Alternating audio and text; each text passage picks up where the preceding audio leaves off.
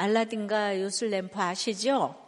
예, 알라딘이 문제가 생길 때마다 그 램프에 요정 지니를 불러내면 그 지니가 뭐든 다 해결을 해주죠.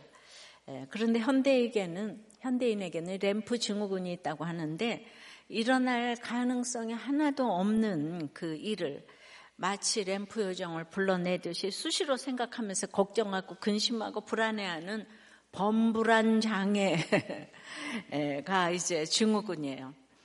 듣고 보니 믿음의 분량은 각자 달라도 다들 램프 증후군이 있을 것 같아요. 여러분은 불쑥불쑥 걱정이 올라오는 램프 증후군인가요? 늘 해결사 램프 요정을 찾고 계세요. 지난주 엘리사가 통곡하면서 예언한 대로 하사엘이 아람왕이 됩니다. 그리고 이제 오랜만에 무대가 남유다로 바뀌는데요. 북이스라엘 왕 여호람과 이름도 똑같은 남유다의 여호람 왕 이야기입니다. 남유다의 여호람 왕은 너무나도 악한 왕인데요. 예. 그 여호 저기 그 북이스라엘의 여호람하고 비교도 안 되게 악한데 하나님이 다윗에게 약속하신 등불이 여호람의 악을 비추어서 그 허다한 죄를 덮고 남유다의 왕위를 이어가게 하시네요. 예, 우리가 이해가 안 됩니다. 오늘은 악을 덮는 등불에 대해서 생각을 해보겠습니다. 첫째로 우리 인생은 악을 행할 수밖에 없습니다. 16절 7절이에요. 이스라엘의 왕 아베 아들 요람 제5년에 여호사밭이 유다의 왕이었을 때 유다의 왕 여호사밭의 아들 여호람이 왕이 되니라. 여호람이 왕이 될 때 나이가 32세라 예루살렘에서 8년 동안 통치하니라. 자, 엘리사 시대에 계속 등장하는 북이스라엘의 왕은 여호람 기억하시죠? 근데 같은 시기 남유다 왕도 여호람인 거예요. 그래서 오늘부터 정신을 바짝 차리셔야 돼요. 이름이 같아. 그래서 할 수 없이 열한기 기자가 헷갈릴까봐 16절부터 북이스라엘 왕을 요람으로 바꿔서 부르네요. 그러니까 더 헷갈려. 예. 갑자기 여호람이 요람이라고 이러니까. 그래서 아주 굉장히 오늘 어려워요. 예, 신경을 잘 쓰세요. 이 요람, 예, 요람 5년에 여호람이 왕이 되었다고 하는데요. 그 열왕기 1장 17절에 보면 반대로 여호람 2년에 요람이 왕이 되었다고 해요. 3장 1절에서는 여호람의 아버지 여호사바 18년에 요람이 왕이 되었다고 합니다. 듣기만 해도 복잡해. 성경이 틀린 건 아닌데요. 한마디로 결론만 말하면 여호사바 16년에 여호람이 공동 통치를 시작했고요. 그로부터 2년 뒤 요람이 북이스라엘 왕이 되었고 다시 그로부터 5년 뒤에 여호사밭이 죽고 여호람이 단독 통치를 시작했습니다. 뭐 이런 얘기예요. 예. 예. 근데 왜 이렇게 연대를 복잡하게 썼을까요? 일부러 그렇게 썼어요. 이건 굉장한 상징인데요. 북이스라엘과 남유다는 같은 민족이지만은 지금 영적으로 전혀 다른 길을 가고 있잖아요. 예. 우리 예, 남한과 북한이 전혀 다른 길을 가고 있습니다.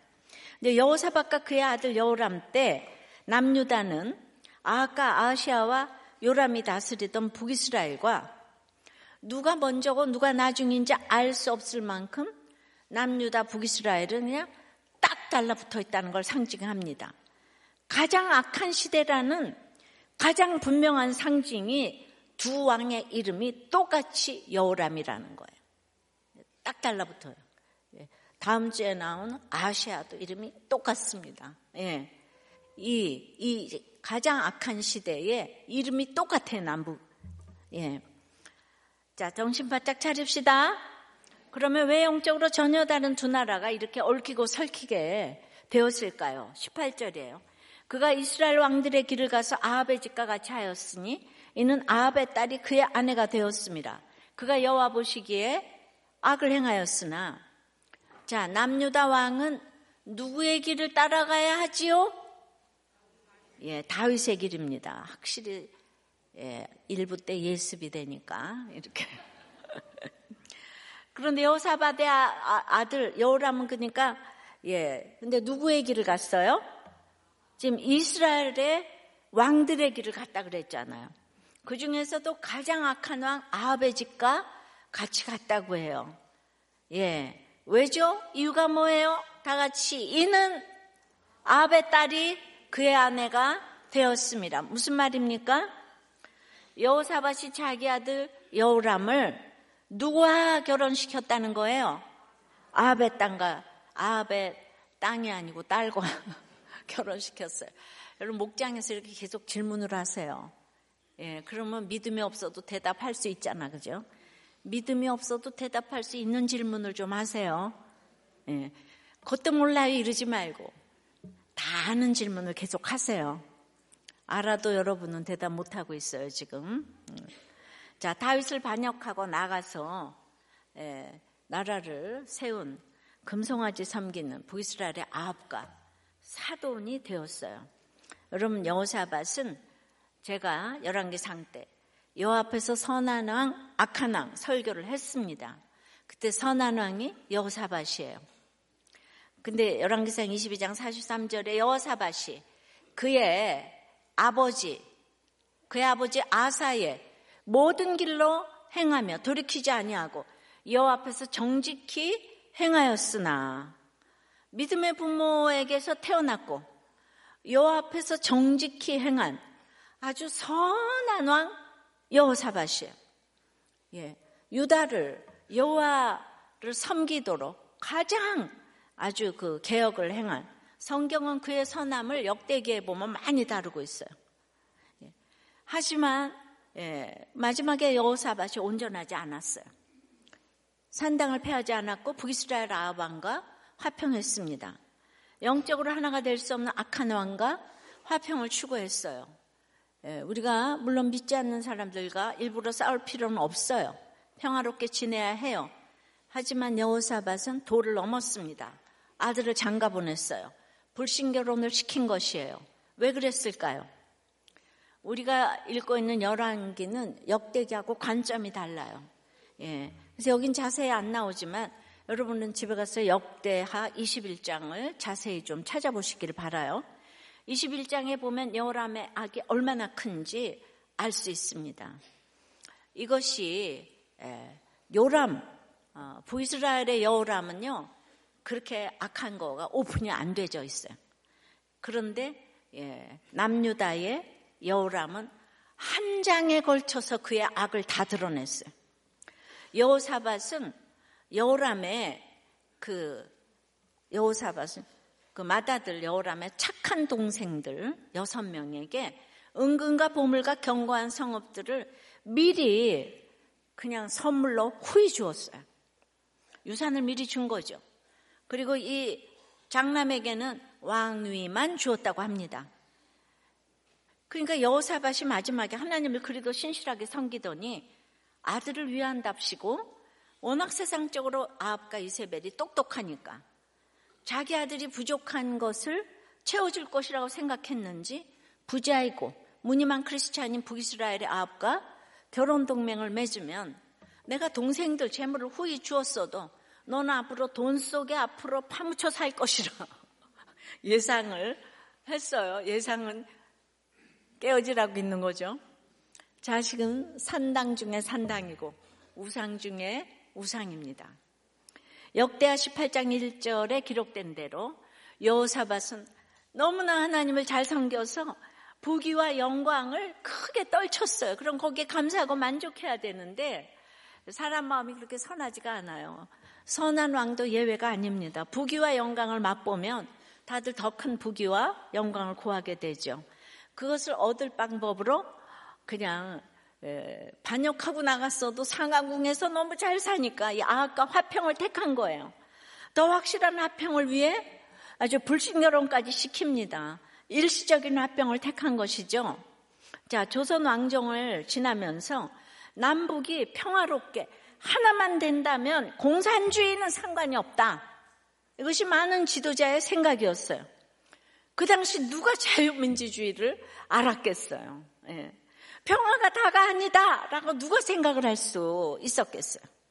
자유를 경험해 본 사람이 아니면 도무지 알 길이 없지요. 성령도 체험하지 않으면 도무지 알 길이 없어요.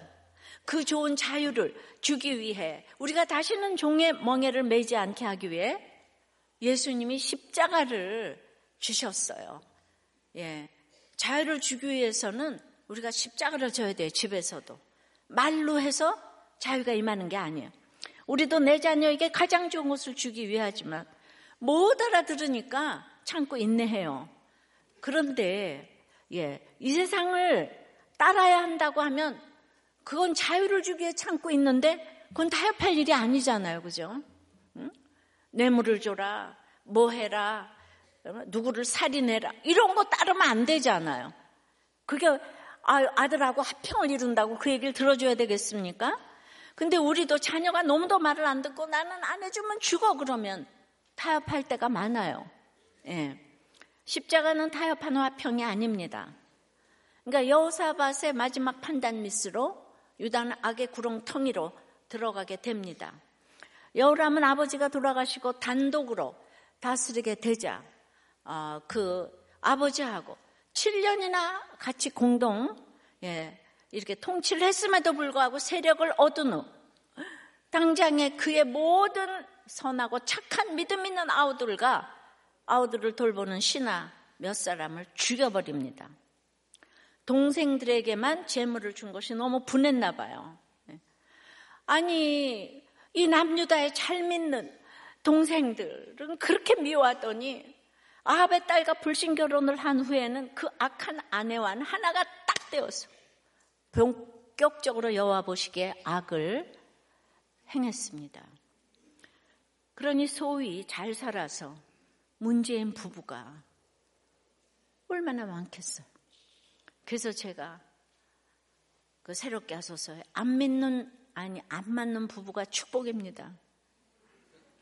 썸네일을 그렇게 했잖아요. 잘 맞아서 천국 못 가는 부부가 많아요. 선한 왕 여호사밧의 아들 여호람이에요. 겉으로는 본가의 믿음과 처가의 재물을 다 가진 최고의 환경입니다. 우리가 다 부러워하면서 그냥 얻으려 하는 조건이에요. 우리는 자식들에게 이런 환경 제공해 주려고 열심히 지금 믿고 살아요. 하지만 여호람은 선한 길을 가지 않았어요. 악한 길을 갔어요. 예. 어떻게 해요? 악한 길 간 단 하나의 이유라고 주님이 알려주시는 것이 바로 불신결혼인 거예요. 여기서 여람의 모든 악이 다 나왔어요. 불신결혼만큼 우리의 본성적인 악을 증폭시키는 게 없어요. 생명을 이어가는 가정을 처음부터 불신의 악으로 채우기 때문이에요.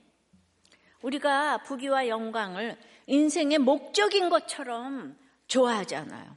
그런데 그것이 목적이 된 인생의 끝은 자기 아들 을 우상에게 바치는 자기 아들 우상에게 바치는 불신 결혼이에요. 깊이 생각해야 돼요. 예, 우리는 어려서부터 미취학부터 불신 결혼은 안 돼요. 진짜 진짜 안 돼요. 이거 다 외우고 있어요, 애들이. 믿음 있던 여호사밭이 너무나 사소하게 생각하고 저지른 불신 결혼이 아들 여호람의 인생을 악으로 채웠습니다. 그래서 남유다도 악으로 거덜이 날 뻔했어요. 진짜 망하기 직전까지 갔습니다. 여호람이 그 좋은 배경과 조건으로 결국 한 일이 여호와 보시기에 악을 행했어요. 남 이야기가 아니에요. 여러분들이 잘 먹고 잘 살면 전부 하나님을 배반해요. 예. 여호와께서 보시기에 악을 행하는 걸 아무렇지도 않게 생각해요. 여호람의 조건을 우리가 다 갖고 싶어 하잖아요. 그렇기 때문에 그렇기 때문에 여호람의 결론도 우리의 결론입니다. 적어도 남유다에서 믿음의 결혼을 했다면 이런 악이 저질러지지는 않았을 거예요. 그런데 북이스라엘의 장모 이세벨도 그 딸 아달랴도 이 권력을 위해 사람 죽이는 것을 아무렇지도 않게 생각해. 예수가 없으면 나의 유익을 구하기 위해서 사람 죽이는 게 아무것도 아니야. 근데 여호람이 완전히 처가에 빠졌어요. 그냥 좋게 빠진 게 아니고 악하게 빠졌어요. 그런데 이 여사밧의 장남은 자기 믿음의 집에서 전혀 영향을 못 받고 아카디악한 처갓집의 영향을 오롯이 받고 믿음의 본갓집을 증오합니다. 우리 아버지가 동생들한테만 돈 줬어 이러는 거죠. 여러분 선한 영향력보다 악한 영향력이 훨씬 핵폭탄이에요. 믿음으로만 살았는데 그냥 금송아 취향 찬란한 상황을 보니까 여호람이 정신이 뻑이 갔어요. 큐티 다 잊어버렸어요. 이게 남의 집 얘기가 아니에요. 아람의 아니, 이방의 베나닷 왕도 믿음 없는 북이스라엘의 요람 왕도 다윗의 후손이 남유다 요람 왕도 인생이 자기 힘으로 애쓰고 노력한 결과는 악일 뿐이에요.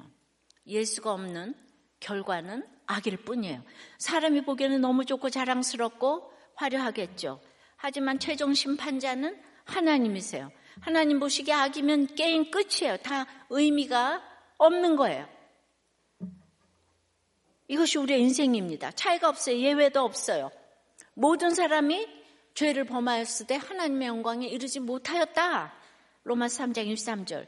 우리가 마음으로 생각하는 항상 생각하는 것이 모든 계획조차 항상 악하다고 그랬어요.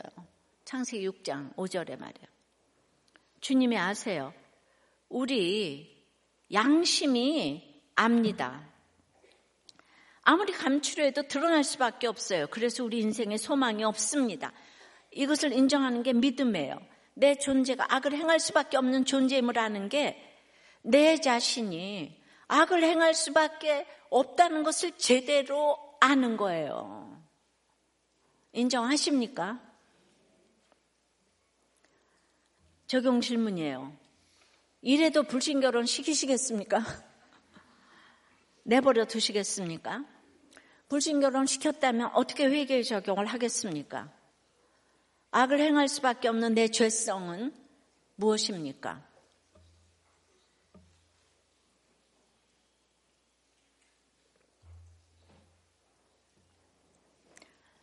자, 악을 덮는 등불 첫째는 뭐였죠? 악을 행할 수밖에 없다고 그랬어요, 인생에. 예, 두 번째는 그러나 바트 약속의 말씀 때문에 멸하지 않으십니다. 이게 너무 중요해요. 19절에요. 여호와께서 그의 종 다윗을 위하여 유다 멸하기를 즐겨하지 아니하셨으니 이는 그와 그의 자손에게 항상 등불을 주겠다고 말씀하셨음이더라. 이스라엘의 여호람보다 훨씬 더 악한 여호람인데 멸하기를 즐겨하지 아니하셨대요. 이게 너무 소망 아니에요? 북의 여호람, 북의 여호람의 악이 클까요? 남의 여호람의 악이 클까요? 처음부터 속썩이던 자식이 잘못한 것과 모범생 자식이 잘못한 것 중에 무엇이 더 아프죠? 예, 원래 날 싫어했던 사람과 날 조, 너무 좋아하다가 배신한 사람 중 누가 더 미워요? 예, 다윗의 우선 여호람의 악이 훨씬 크다고 할 수 있어요. 믿음을 배신하고 아합의 집과 같이 악을 행한 여호람을 하나님이 백 번 멸하신다고 해도 할 말이 없습니다. 멸망당에 마땅합니다. 그러나 하나님은 유다 멸하기를 즐겨하지 않으셨다고 합니다. 당연히 심판하셔야 하는데 예, 왜 그럽니까? 그의 종 다윗을 위해서라 그래요. 다윗에 대한 의리요? 다윗의 선행과 업적 때문입니까? 예. 아니요. 하나님이 다윗과 다윗의 자손에게 항상 등불을 주겠다고 약속하셨기 때문이에요.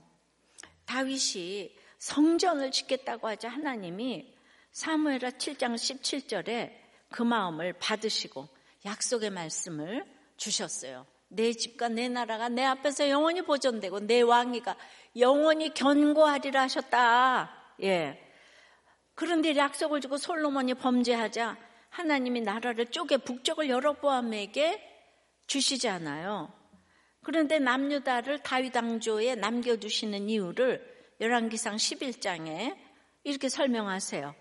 그의 아들에게는 내가 한 지파를 주어서 내가 거기에 내 이름을 두고자 하여 택한 성읍 예루살렘에서 내 종 다윗이 항상 내 앞에 등불을 가지고 있게 하리라. 여기서 등불이 나오네요.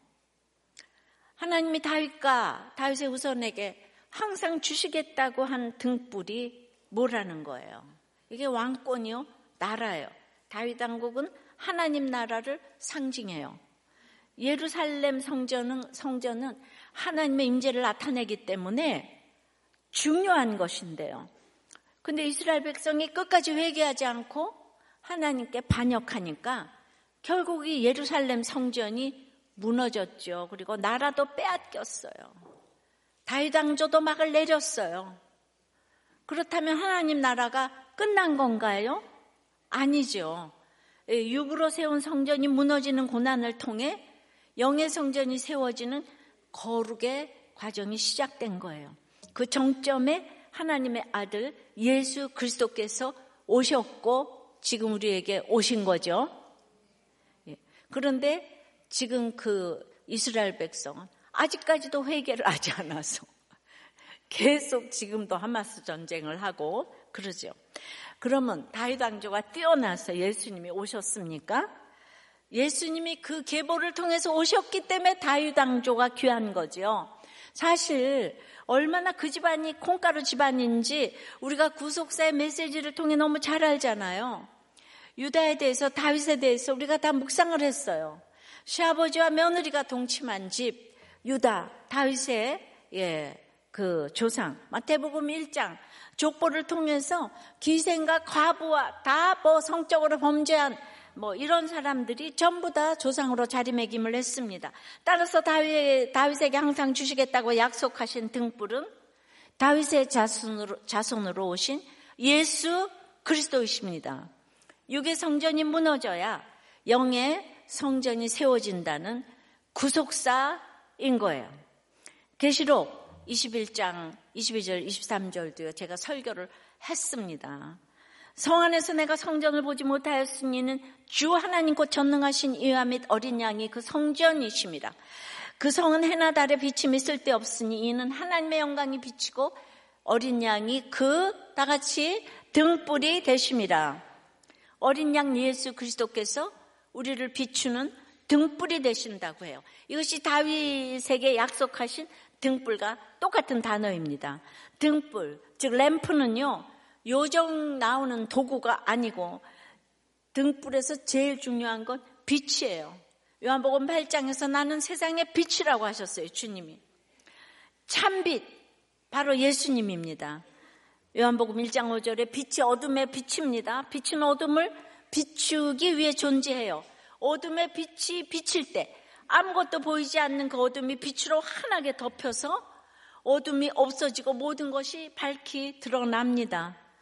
그런데 가장 짙은 어둠은 악이에요. 성경에 그랬어요. 4장 19절에 악인의 길은 어둠 같다고 했어요. 요한복음 3장에서도 빛이 세상에 때 사람들이 자기 행위가 악함으로 빛보다 어둠을 더 사랑한 것이니라. 그래서 교회 오기도 싫어요. 목장 들어가기도 싫어요. 양육 받기도 싫어요. 빛이 예 왔는데 자기 행위가 악함으로 어둠을 더 사랑할 수밖에 없는 거예요. 따라서 다윗의 자손에게 항상 주겠다고 약속하신 등불은 인간을 깜깜하게 덮고 있는 악의 어둠을 밝히는 빛이신 예수 그리스도를 가리킵니다. 예수님이 모든 악을 비추시는 등불이세요. 여호람이 망하고 싶어서 이스라엘 왕들의 악한 길을 갔겠습니까? 그도 유다 왕으로서 최선을 다하지 않았겠어요? 잘해보려고. 하지만 그가 아무리 수고하고 애써도 악을 행할 수밖에 없었어요. 이게 모든 인생의 한계예요. 그래서 슬픈 인생이에요. 인간은 악하고 음란하기 때문에 다 죄인이기 때문에 생각하면 죄밖에 짓는 게 없어요. 어떻게 예수도 믿지 않는 인간에게 여러분은 무엇을 기대합니까? 그런데 우리 주님이 이 악을 비춰주셔야만 덮는 등불로 우리 가운데 오시는 것이에요. 무슨 말입니까? 우리가 자격을 갖춰서 그래 오신 게 아니에요. 예수님은 약속을 지키기 위해서 오셨어요. 그 무조건 은혜로 오셨어요. 우리를 가득 채운 허다한 죄를 비추시고 그 다음은 최고의 사랑으로 덮으셨어요. 구원의 약속을 이루셨어요. 비교적 우리도 교회 성도들이 약속을 잘 지키는 것은 주님이 약속을 나에게 지키신 것을 알게 되었기 때문에 우리가 지킬 수 있게 된 것이에요. 큐티하는 것은 주님과 날마다 약속하는 거예요. 아셨습니까? 내가 잘나서가 아니고 내가 주님과 약속했기 때문에 주님이 나를 위해 약속을 지키실 것을 믿습니다. 그래서 그냥 무조건 아침에 일어나면 큐티하는 거예요. 기도하는 거예요.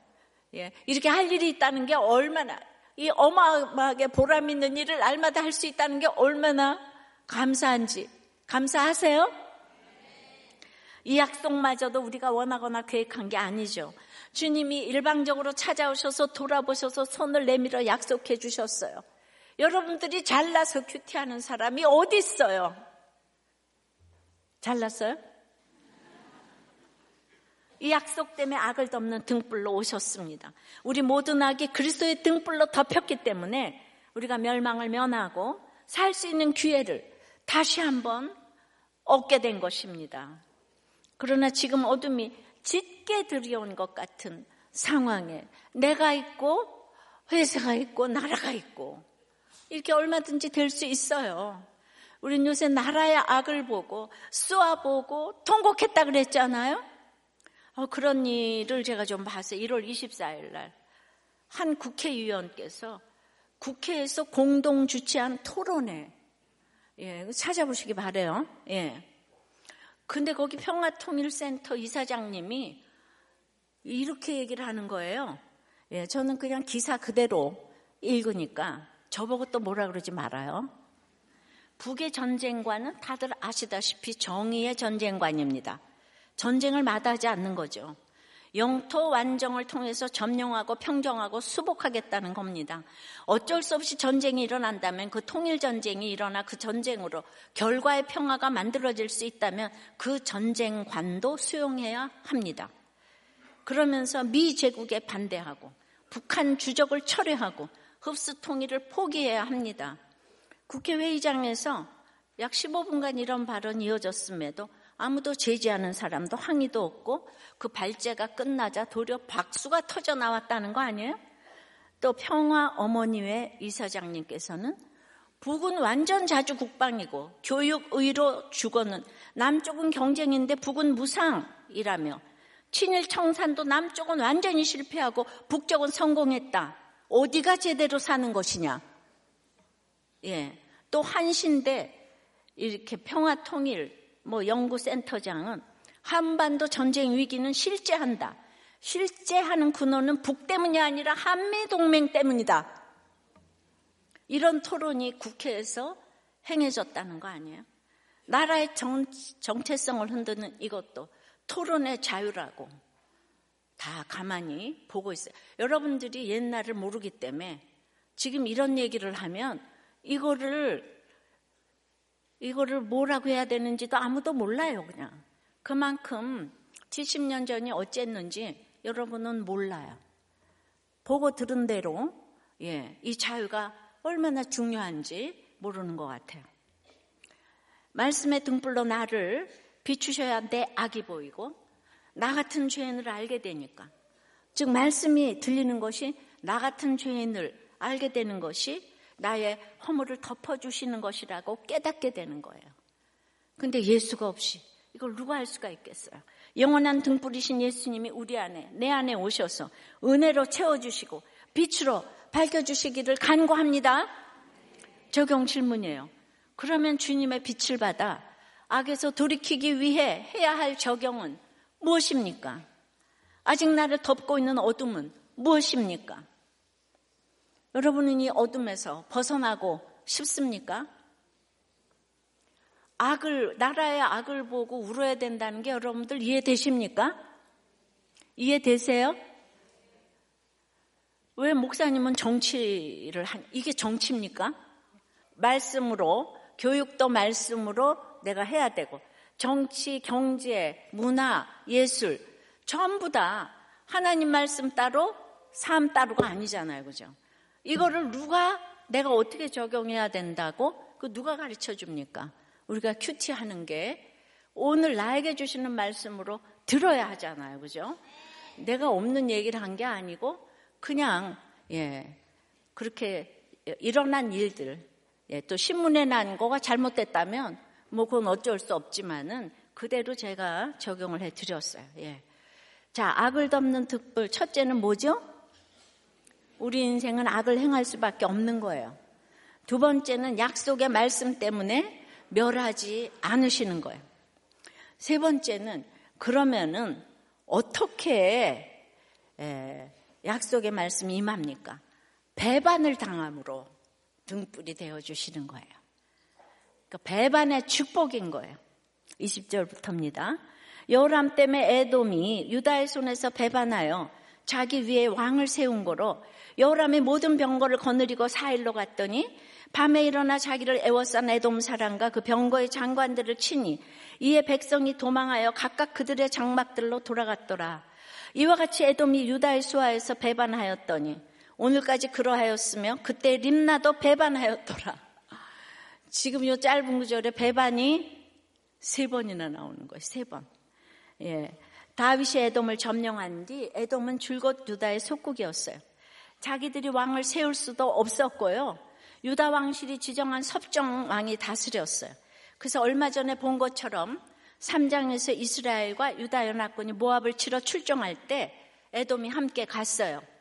에돔은 유다가 오라면 오고 가라면 갈 수밖에 없는 속국의 처지였습니다. 그런데 여호람 때 에돔이 독립을 선언한 거예요. 자기들이 왕을 세웠습니다. 유다가 세운 섭정왕은 쫓아냈겠죠. 근데 여호람이 화가 머리끝까지 닿았어요. 모든 병거를 동원하여 직접 군대를 이끌고 정보를 갑니다.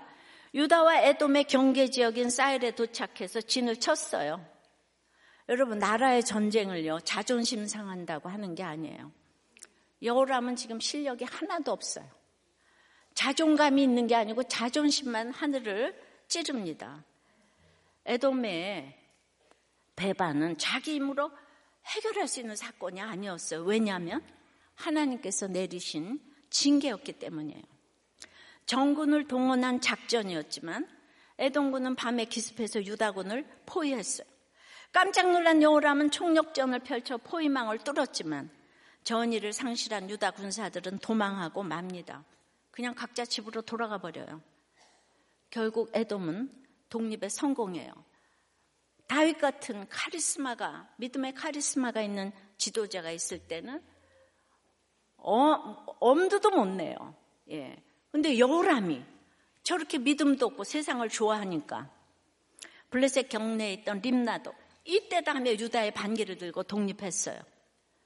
여호람으로서는 속수 무책이었던 것이에요. 그러니까 우리가 읽고 있는 열왕기에는 그, 예, 어, 그 여호람의 악이 자세히 나오지 않는데 역대기에는 그 여호람의 악이 얼마나 큰지 다 오픈해 놓았다고 했어요. 자기 왕권을 빼앗을 수 있는 경쟁자를 모조리 제거한 거예요. 게다가 유다 여러 산에 산당을 더 많이 세웠고요. 백성으로 음행하게 했습니다.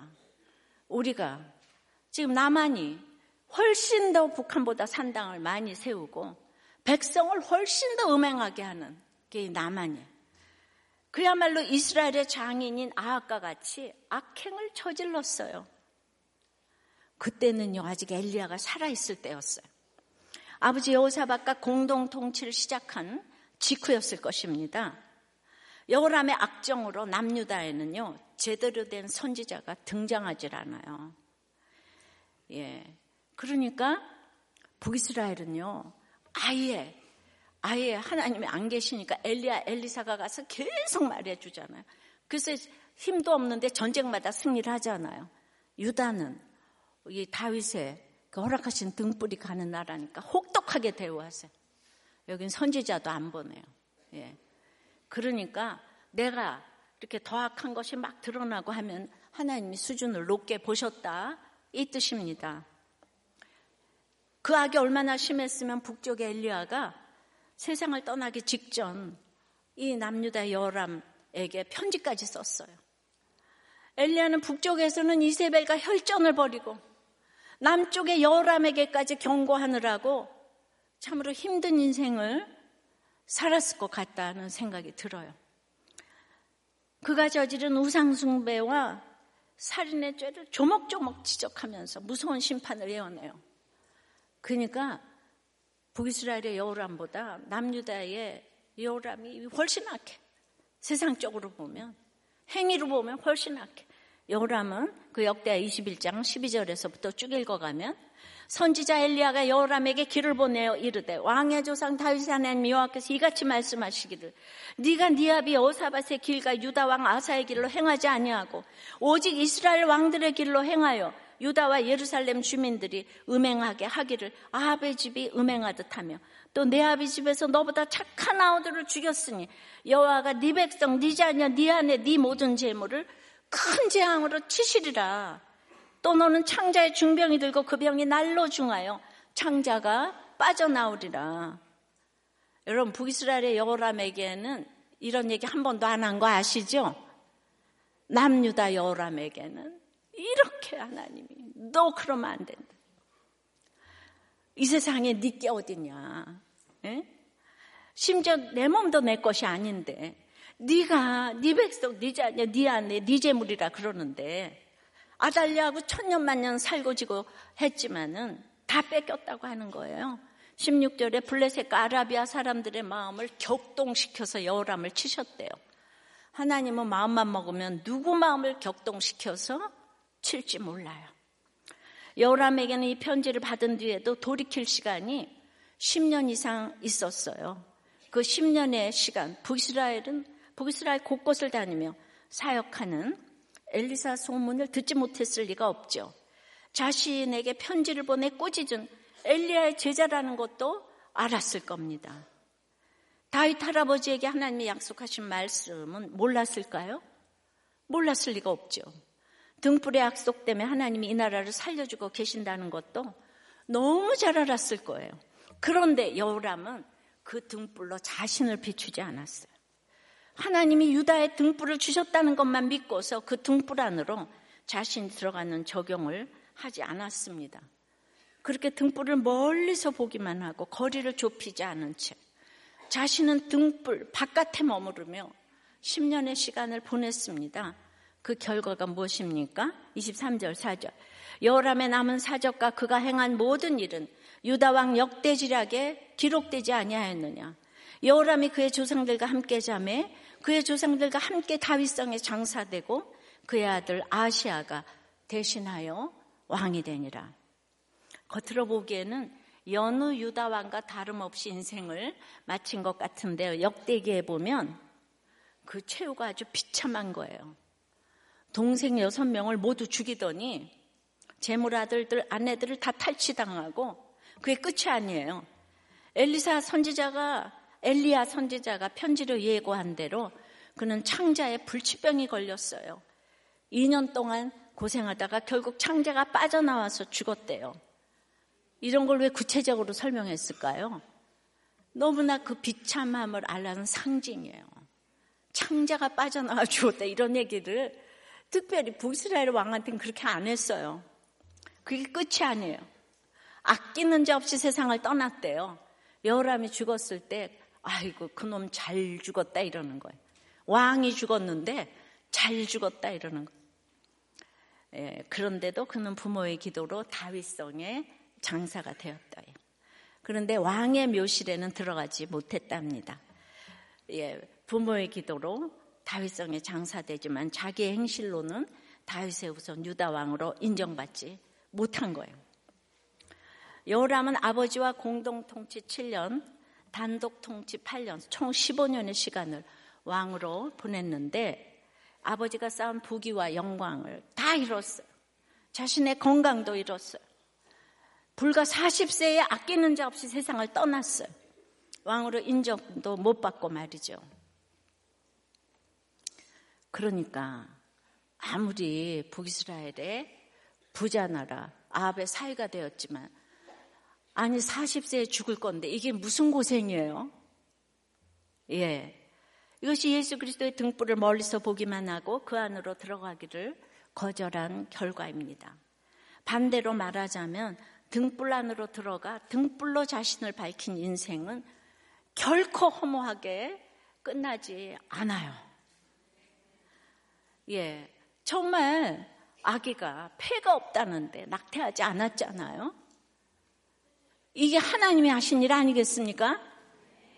그러니까 우리는 하나님의 징계, 하나님의 축복을 여러분들이 하찮게 보는 거예요. 여람의 악은 이렇게 배반을 당함으로 나라의 경각심을 가져왔겠죠. 나라의 악을 보고 울어야 하는데 울지 않으니까 반역을 당하게 하시는 거예요. 이것을 삶의 결론이라고 하는 거예요. 그러니까 배반당하는 것을 후손들이 보며 회개하고 돌이키라는 거죠. 그리스도의 등불로 내 자신을 밝힌다는 것은 말씀을 오늘 내게 주시는 하나님의 음성으로 듣는 거예요.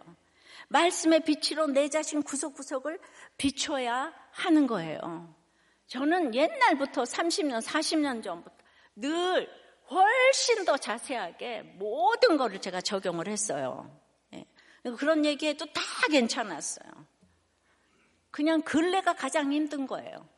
내가 그렇다고 정치를 한 것도 아니고, 뭐를 지금 무슨 어디 당에 당적을 가지고 있는 것도 아니고, 평생에 어떤, 내가 이렇게 저출산을 해도 무슨 저출산, 뭘 한 것도 아니고, 그 말씀으로 내 자신 구석구석을 근데 자기 자신을 구석구석을 비추니까 여러분들이 이혼도 안 하고 낙태도 안 하고 결혼도 빨리 하는 거 아니겠어요? 나한테 주신 음성으로 들으니까 말씀을 비춰야 절망뿐인 내 자신을 아는 거예요. 그래야 주님께만 소망이 있는 것을 아는 거예요. 등불로 밝힌 인생은 절대로 허무하지 않아요. 악을 덮는 등불이 되려면 이렇게 배반을 당하고 한계 상황이 와야 되는 것 맞습니다. 여러분, 북이스라엘은 선한 왕이 하나도 없어. 남유다에는 선한 왕이 몇 명 있어. 가장 성군 아사도 마지막에 발에 중병이 들었어요. 여호사밧도 배가 파선을 했어요. 여호람도 창자에 중병이 들었어요. 여호람은 성군이 아니지만 히스기야도 바벨론 사자에게 내 탕고를 보여줬어요. 그렇게 종교 개혁을 했는데 근데 바벨론이 진짜 쳐들어왔어요. 그럼 바벨론이 매국노, 매국노입니까? 예수밖에 판단의 근거가 없는데 그래도 북이스라엘 왕들처럼 어, 이 성군들이 바알세법 똥파리 신을 찾지는 않았어요. 예. 아팠기 때문에 예수님의 족보에 올라갔다는 거예요. 항상 등불을 주셨다는 거예요. 그래서 모든 것을 다 빼앗겼는데 역대기에 보면은 다 아들이 아들을 다 탈취당했는데 막내 아들 한 사람을 남겨두었다고 이 표현이 나와요. 막내 아들 한 아이 여와스가 남았다. 예. 아마도 창자가 빠져나와 마지막에 회개하지 않았을까 싶은데요. 이 왕위를 대신할 아들을 남기셨다고 오늘은 대신할 왕이 됐다. 이랬는데 역대기에 보면 동생들, 아들들 다 죽었어요. 하나가 남았어요. 어, 이것이 악을 덮는 등불이 된 것입니다. 이제 적용 질문이에요. 에돔의 배방 같은 사건이 내 삶의 결론인 것이 인정이 됩니까? 여전히 주님의 등불을 멀리서 바라만 보고 있지는 않습니까? 그래서 등록도 안 하고, 목장에도 안 들어가고, 큐티도 안 하고, 양육도 안 받고, 그러니까 이 말씀이 들리지를 않아요. 예. 망한 가운데 한 사람 남긴 것을 보고 있습니까? 반드시 남았더라 인생이 될 것을 믿습니까? 나에게도 남은 거, 너에게도 남은 거, 이거를 보라는 거예요. 그러니까 이게 옳고 그름의 문제가 아니고, 오직 우리를 판단하는 거는 예수밖에 없다는 거. 이번에 이제 그 신임 목자 간증문 을 하나 읽어드리려고 하는데, 네, 그, 등불이 나를 비추면 내 악을 덮어주시잖아요. 그러면 내 악에 이렇게 증인된 삶이 되는 거예요. 이분은 교회 생활이 인생의 중요한 부분이었고, 고3 때 의사가 되면 의료 선교사가 되겠다고 했대요, 막연한. 그래서 결혼 전부터 주일 목장 예배 11조 빠짐없이 하였던 저는 스스로를 아주 괜찮다고 여기며 아내에게 야 고난이 없어도 신앙이 좋은 사람도 있는데 왜 고난이 축복이라고 함부로 일반화를 하시냐? 야 말씀 구절은 매주 달라지는데 결론은 왜 똑같냐며. 답을 정해놓고 하는 설교는 나도 할 수 있겠다야. 그래서 아내에게 설교 교회 비판을 그냥 자주자주 하였습니다. 목장에서는 술 마시고 도박 바람으로 가정을 깨뜨리고 열심히 일하지 않는 지체들이 무시가 되었고 기센 여자 집사님들의 나눔은 듣고 있는 것 자체가 너무 힘들고 화가 나서 내가 늦은 이 귀한 시간에 도대체 왜 여기서 이런 나눔을 듣고 있어야 하느냐는 자괴감이 자주 들었지만 괜히 이 교회를 떠나면 왠지 망해서 돌아올 것 같은 이 무서움과 청년 때부터 수없이 들은 붙어만 있으라는 목사님의 말씀이 큰 부담이 되어 예, 떠나지를 못했습니다. 아내를 무시하고 판단하고 갖은 혈기로 힘들게 했지만 나는 집교회 직장의 테두리를 벗어나지 않으며 도박과 바람은 무슨 주식 코인도 안 하고 제때제때 돈 벌어다 주는데 술, 담배까지 단번에 끊고 게다가 신앙까지 좋은 우리들 교회에는 흔치 않는 최고의 남편이라고 자부하였기에 가끔씩 나오는 아내의 불만에 야 너는 내가 바람이라도 한번 펴줘야 말씀이 들리겠냐 하며 아내는 목장에서 나눌 고난조차 행복에 겨운 사람으로 치부하며 아내의 말에 공감도 인정도 하지 않으며 왕처럼 군림하며 살았습니다. 자, 그래도 붙어 있는 게 어디예요? 이렇게 붙어 있다 보니까 드디어 일이 왔어요. 이 수술 중에 운동신경이 손상되어 한 환자분이 수술 직후에 걸을 수 없는 사건이 발생하게 되었어요. 손상된 신경이 재생되는 것을 그저 기다릴 것 외에 내가 할 수 있는 것이 아무것도 없는. 한계 상황에 도달하자 10년 넘게 공동체 붙어 있으면서도 무시하고 한기로 흘러듣기만 했던 수많은 말씀들과 간증의 조각들이 퍼즐처럼 꿰맞추어지며 비로소 내 말씀이 되어 이 사건이 나와 함께 가기를 원하시는 주님이 주신 사건이라 인정이 되며 납작 엎드려지며 회개의 눈물을 흘리고 주님의 도우심을 간절히 구하게 되었습니다. 그간 머리로만 이해됐던 말씀들이 처음으로 나에게 주신 말씀으로 들려 회개의 눈물을 하염없이 흘렸습니다. 이후부터 공동체와 말씀에 대한 사모함이 들고 목사님에 대한 존경하는 마음이 들고 예. 매일 큐티하는 습관이 생겼고 이제 드디어 어, 결혼 10년 만에 설거지와 빨래 개는 일을 조금 하게 되었습니다. 그런데도 4개월 만에 환자분이 회복되니까 다시 또 교만이 올라오고 아, 육이 무너져야 영이 세워진다는 걸 처절히 깨달았는데 예, 그럼에도 혼자 해외 학회를 갔다가 완전히 끊었다고 생각했던 담배를 다시 피우고 예, 그래서 다시 와서 예목 강의를 받으면서 공동체의 도움으로 이제 끊게 하셨다는 거죠. 나와 내 가족만을 위해 의인인 줄 알고 열심히 살다가 심판의 날에 영문도 모른 채 수치를 당할 인생인데 에, 지금부터 잘 들으세요. 이분의 워딩이에요. 이 시대 선지자 김양재 목사님의 말씀을 라이브로 듣고 보게 하시고 깨닫게 하심에 감사하고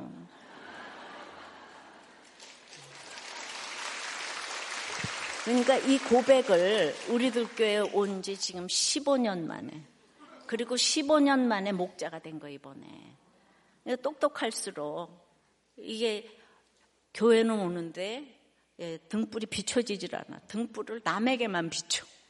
나에게는 안 비춰. 그러면서 또 그 다음에 교회사의 길이 남을 우리들 교회 목자라는 타이틀에 자부심이 들고 너무 자랑스럽습니다. 예. 어떤 부분이 나오더라도 변함없는 진리의 말씀을 전해주시는 목사님 진심으로 존경하고 사랑하고 감사합니다. 15년을 참았더니 이런 얘기를 제가 듣네요. 자, 여호람의 할아버지 아사, 아버지 요사밭이 다 성군이었지만 그들의 본으로 선한 아우들은 다 믿음을 가졌으나 하나님은 악한 장자인 여호람을 아, 왕이 앉게 하셨어요. 이럴 수도 있는 거예요. 그 아우들 입장은 뭐냐? 밑동 잘린 나무 같은 인상에서 순교의 축복을 누린 거죠. 여호사밧의 선한 영향력은 동생들에게는 끼쳐졌어요. 순교했다고 하죠.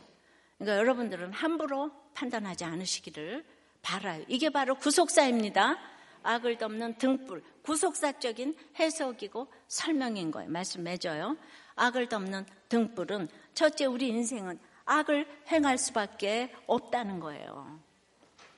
그런데 남유다에 흘러내려오는 다윗에게 허락하신 등불은 예, 그 약속의 말씀 때문에 우리를 멸하지 않으신다는 거예요.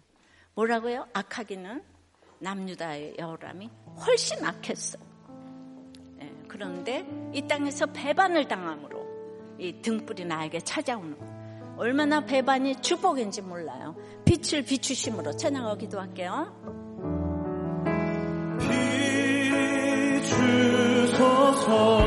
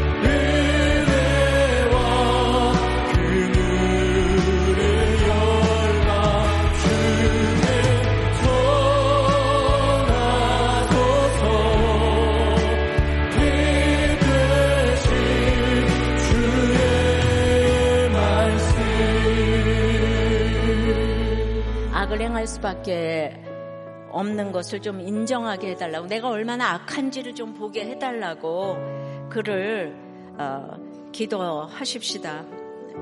예. 우리는 약속의 말씀 때문에 이제 돌이킬 기회를 얻게 해달라고 기도하시고 이제 그렇게 돌이킬 기회를 얻게 해주시기 위해서 배반을 당하게 하시는 것이 여호람에게는 가장 큰 축복인 거예요. 이 배반당한 것 때문에 이제 이 등불이 흘러 내려가게 된 것이죠. 우리는 내가 중심이 되어서 혼자서 계속 기도할 때에 반드시 우리 집을 모두 악을 덮는 등불의 역사가 일어나게 해달라고 기도하십시다. 나와 우리 가정과 회사와 직장과 교회와 이 나라에 악을 덮는 등불의 역사가 일어나게 해달라고 그 등불의 말씀이 남을 비추는 게 아니고 내 자신을 좀 비추게 해달라고 우리 나라를 위해서 다 같이 주님 부르고 기도합니다. 주여.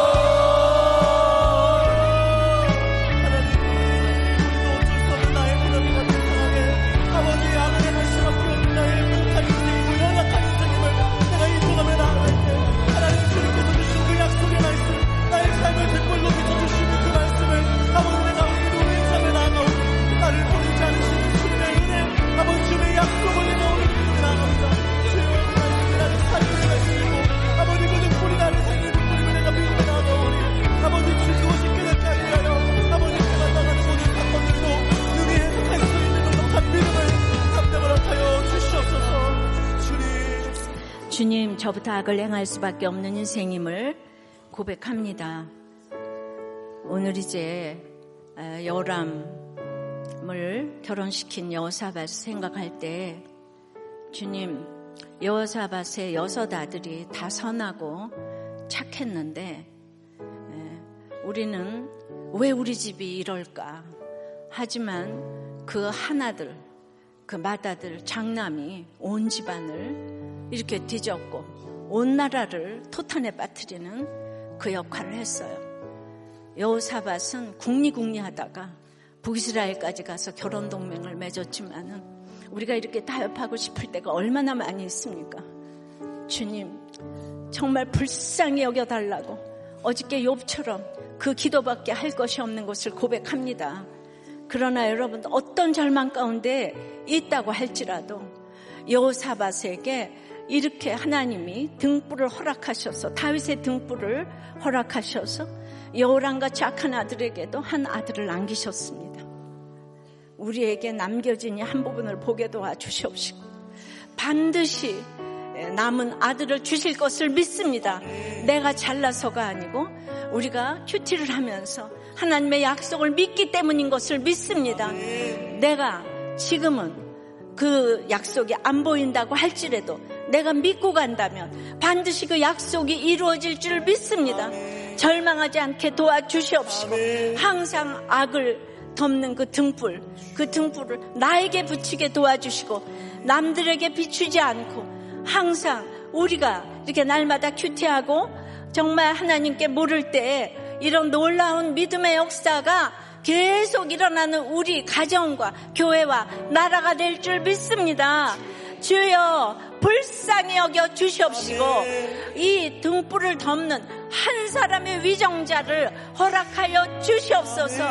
주여 살려 주시옵소서. 불쌍히 여겨 주시옵소서. 도와 주시옵소서. 주여 역사하여 주시옵소서.